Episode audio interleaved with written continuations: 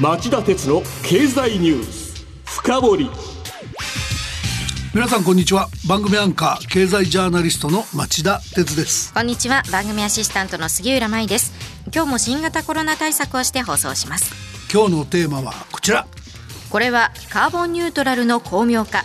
三菱商事が価格破壊で3カ所すべての洋上風力発電の開発権を落札。はい、えー、去年のクリスマスイブ12月24日秋田県沖の2カ所と千葉県沖の1カ所合わせて3つの海域で洋上風力発電所を開発権利開発する権利をかけた競争入札の結果が発表されました。えー、結果は、えー、三菱商事を核に中部電力の子会社なども参加する企業グループが圧倒的な低価格を武器に3カ所全てを総取りでした日本では再生可能エネルギー由来の発電コストが欧米の数倍の高い水準で高止まりしていてそれがカーボンニュートラルの大きな足かせと懸念されていたので今回の三菱商事の価格破壊は昨今まれに見る朗報だと僕は考えています、うん、カーボンニュートラルの観点からはもちろん消費者にとっては電気料金が下がるのはありがたいことです。その通りですよね、うん、ところがここへ来て2位にすら入らなかった企業グループを中心に入札価格が高止まりするように入札方式そのものを見直すべきだといったロビーングが展開されていると言います。万が一にも解約されちゃうとせっかくの巧妙が消えてしまい我々消費者も一般の企業も高いコスト負担を強いられ続けることになりかねません。そんな事態が起きることないようにこの入札劇で一体何があったのか。えー、なぜ三菱商事だけがこんな価格破壊に挑むことができたのか。そういったポイントも含めて今日は深掘りしてみたいと思います。それではお知らせの後じっくり深掘ってもらいましょう。町田鉄の経済ニュース深掘り。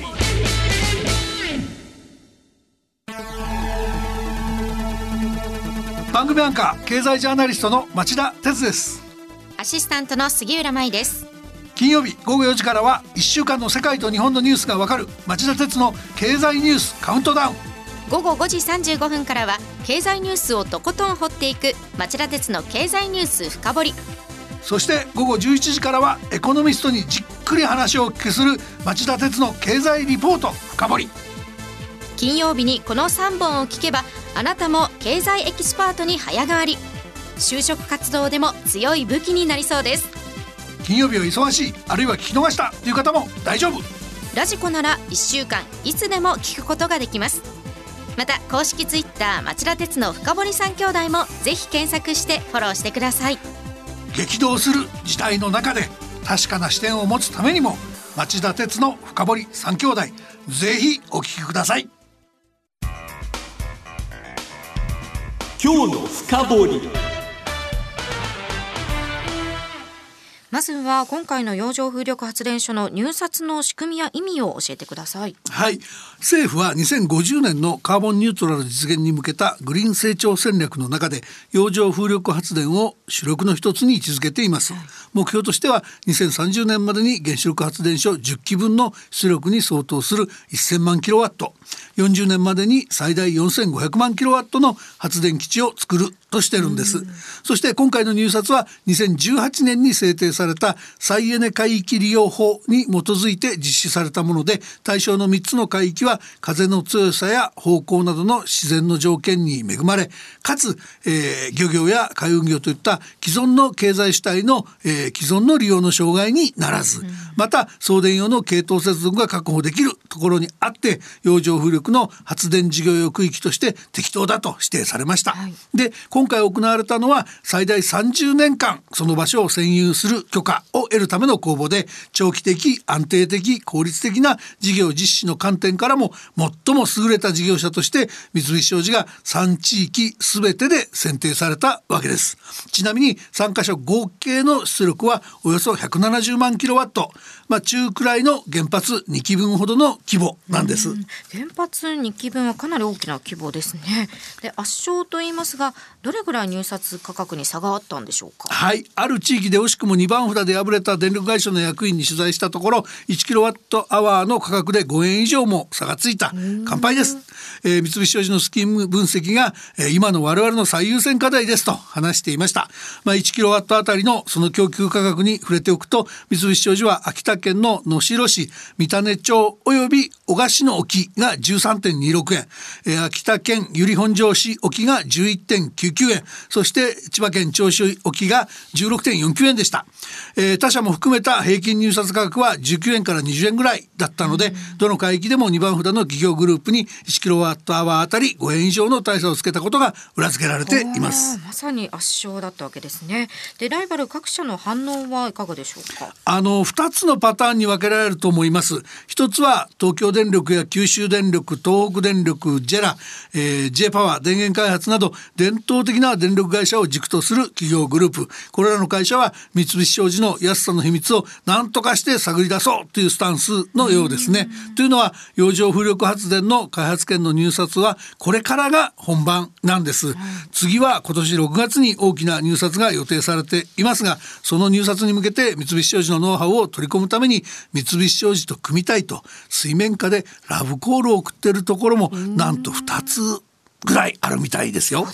まあかかったコストは全部料金に転嫁して回収していいという総括原価主義で長い間甘やかされてきたのが日本の電力会社ですから想像もできないようなノウハウを三菱商事が持っていると疑心暗鬼になっているのかもしれませんね。うんではもう一つのパターンはどういうものですか？はい、えー、これは再エネベンチャーに多いパターンなんですけど一言で一言でくくるとすれば三菱商事の需要計画は実現性が乏しいということを声高に言って終わった入入札をやり直すべきだとか価格への評価が全体に占める配分が大きすぎるから入札のやり方を見直そうといった主張がメインと見てよいと思います。あの経営陣幹部がですね永田町の政治家や霞が関の官僚の間を走り回っているという話も僕の耳に入ってきます。まるで聖書あの政治のせいに商売の商ですが、聖書みたいですよね。ではそういった方々たちの主張というのをもう少し具体的に教えていただけますか？はい、あの目立つのは三菱商事は国内で自社がメインで実施している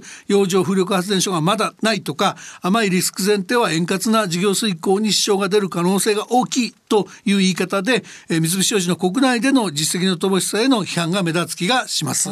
その批判というのは適切なんでしょうかいや的外れじゃないかと僕は思います先ほど大型の洋上風力の大型入札は今回が初めてだと言いましたが、うんええ、まあ、言い換えれば洋上風力を本格的にやっているところはほとんどないわけです。ですから三菱商事より経験豊富な企業が存在する道理もありませんよね。むしろこうした主張する人が見て見ぬふりをしているのが三菱商事のヨーロッパでの実績です。従業員3000人を抱えオランダに本社を置くエネコという電力会社があります。再生エネルギーの会社で2007年から他社に先駆けて再エネの開発に着手しすで、ー、に消費者向けの電力供給は100%グリーン電力を確立してます。で再エネ発電だけではなく電力ガスの小売や蓄電事業水素事業も手掛け、えー、企業の CSR 評価サービスの調査ではなんとトップのプラチナ賞も受賞しています。で、えー、しかも昨今の洋上風力市場オランダやドイツで、えー、事業を営み補助金のない前提で事業を営み、えー、ぬるま湯のようなフィット固定価格買取制度付けの日本とは対照的な厳しい経営環境で戦い抜いている会社なんです。でこの会社、えー、三菱商事は一昨年3月中部電力と組み合計およそ5,000億を投じて子会社化しました。買収して子会社化しました。でリターンの回収に厳しいヨーロッパの投資家や金融機関からどうやって資金を調達し洋上風力発電所の建設や運転に実際にいくらかけてユーザーにどんな条件で電気を売るか。エネコの経営権を持つ三菱商事はコスト売上利益率キャッシュフローなど、えー、貴重な情報ノウハウ企業秘密を全て吸い上げてるわけで、うん、それらが今回の入札に生きたはずなんですね。エネコ参加に入れたことでもすでに成果が出ているんですよね。はいあのこのエネコが去年2月に挙げた大金星がアメリカのアマゾンドットコムのヨーロッパ拠点に再生可能エネルギー100%の電力を供給する長期契約を勝ち取ったことでしたそしてこの案件が7か月後の去年の9月三菱商事がアマゾンドットコムのために日本国内で太陽光由来の再エネ電力の調達網を作るビジネスの布石にもなりました、うん、さらに三菱商事はこれとは別に、えー、通信大手の NTT とも広範な、えー、提携供給契約を築いています、うん先ほど入札方式を見直して入札価格に下限を設けろですとか全体の評価の中で価格の占める部分を引き下げろという要求もあると町田さんおっしゃってましたよね。はい、こうした要求はどう評価すべきなんでしょうか？まあ清少による清少のための清少の入札作りの議論ですよね。まあ、要するに電気の値段を高止まりさせることになるそういう悪あがきで、えー、明らかに、えー、電気のユーザーつまりその我々消費者とか一般の企業のためにならない議論ですから、えー、まともに聞く必要はないと思います。そうなんですね。あの毎週金曜日の夜11時からの兄弟番組でもおなじみの日本経済研究センターの政策研究室長小林達夫さんにも今回の入札結果について感想を聞きましたが小林さんは三菱商事の対応を高く評価すると前置きした上で風力の本格普及という観点から見ると清少や落札できなかった企業だけでなく三菱商事にもなお課題があると話していました。つまりカーボンニュートラルを実現させるため実現させるためにはもっと引き下げる必要があると小林さんは言うんですね、はい、実際のところ洋上風力発電の国際的な平均価格はすでに1キロワットアワーあたり8円から9円に下がってます。それに比べると安いとはいえ三菱商事が落札した価格は1キロワットアワーあたり11.99円から16.49円とまだ高いっていう指摘なんですね、うん、どうして海外とそれほど大きな差がついてしまったんですか？あの洋上風力発電は難しいっていう先入観にとらわれてこの20年ほどの間海外では猛烈なチャレンジが始まっていたのに知らん顔を決め込んでたことが日本の失敗だと思います、うんはい、例えば2010年代に北欧諸国では洋上風力発電が急成長したしイギリスも世界最大の洋上風力大国になりました、うん、発電コストは1キロワットあたり10円以下が当たり前になりイギリスあたりを先頭に洋上風力は原子力発電より安いっていうのが常識になってたんですね。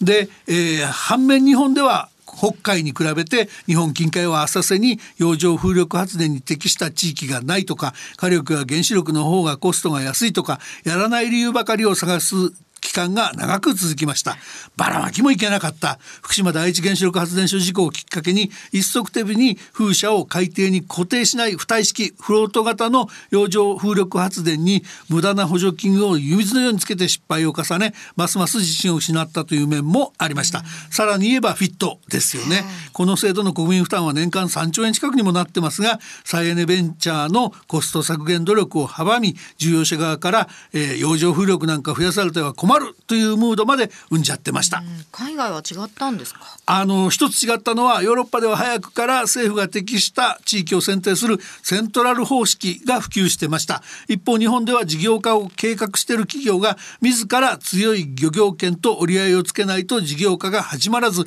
利害調整が難しかったっていうような面もあります。で近年風力発電に猛烈に力を入れてるのが中国とアメリカでまあヨーロッパも含めて日本は大きく水を開けられちゃってます。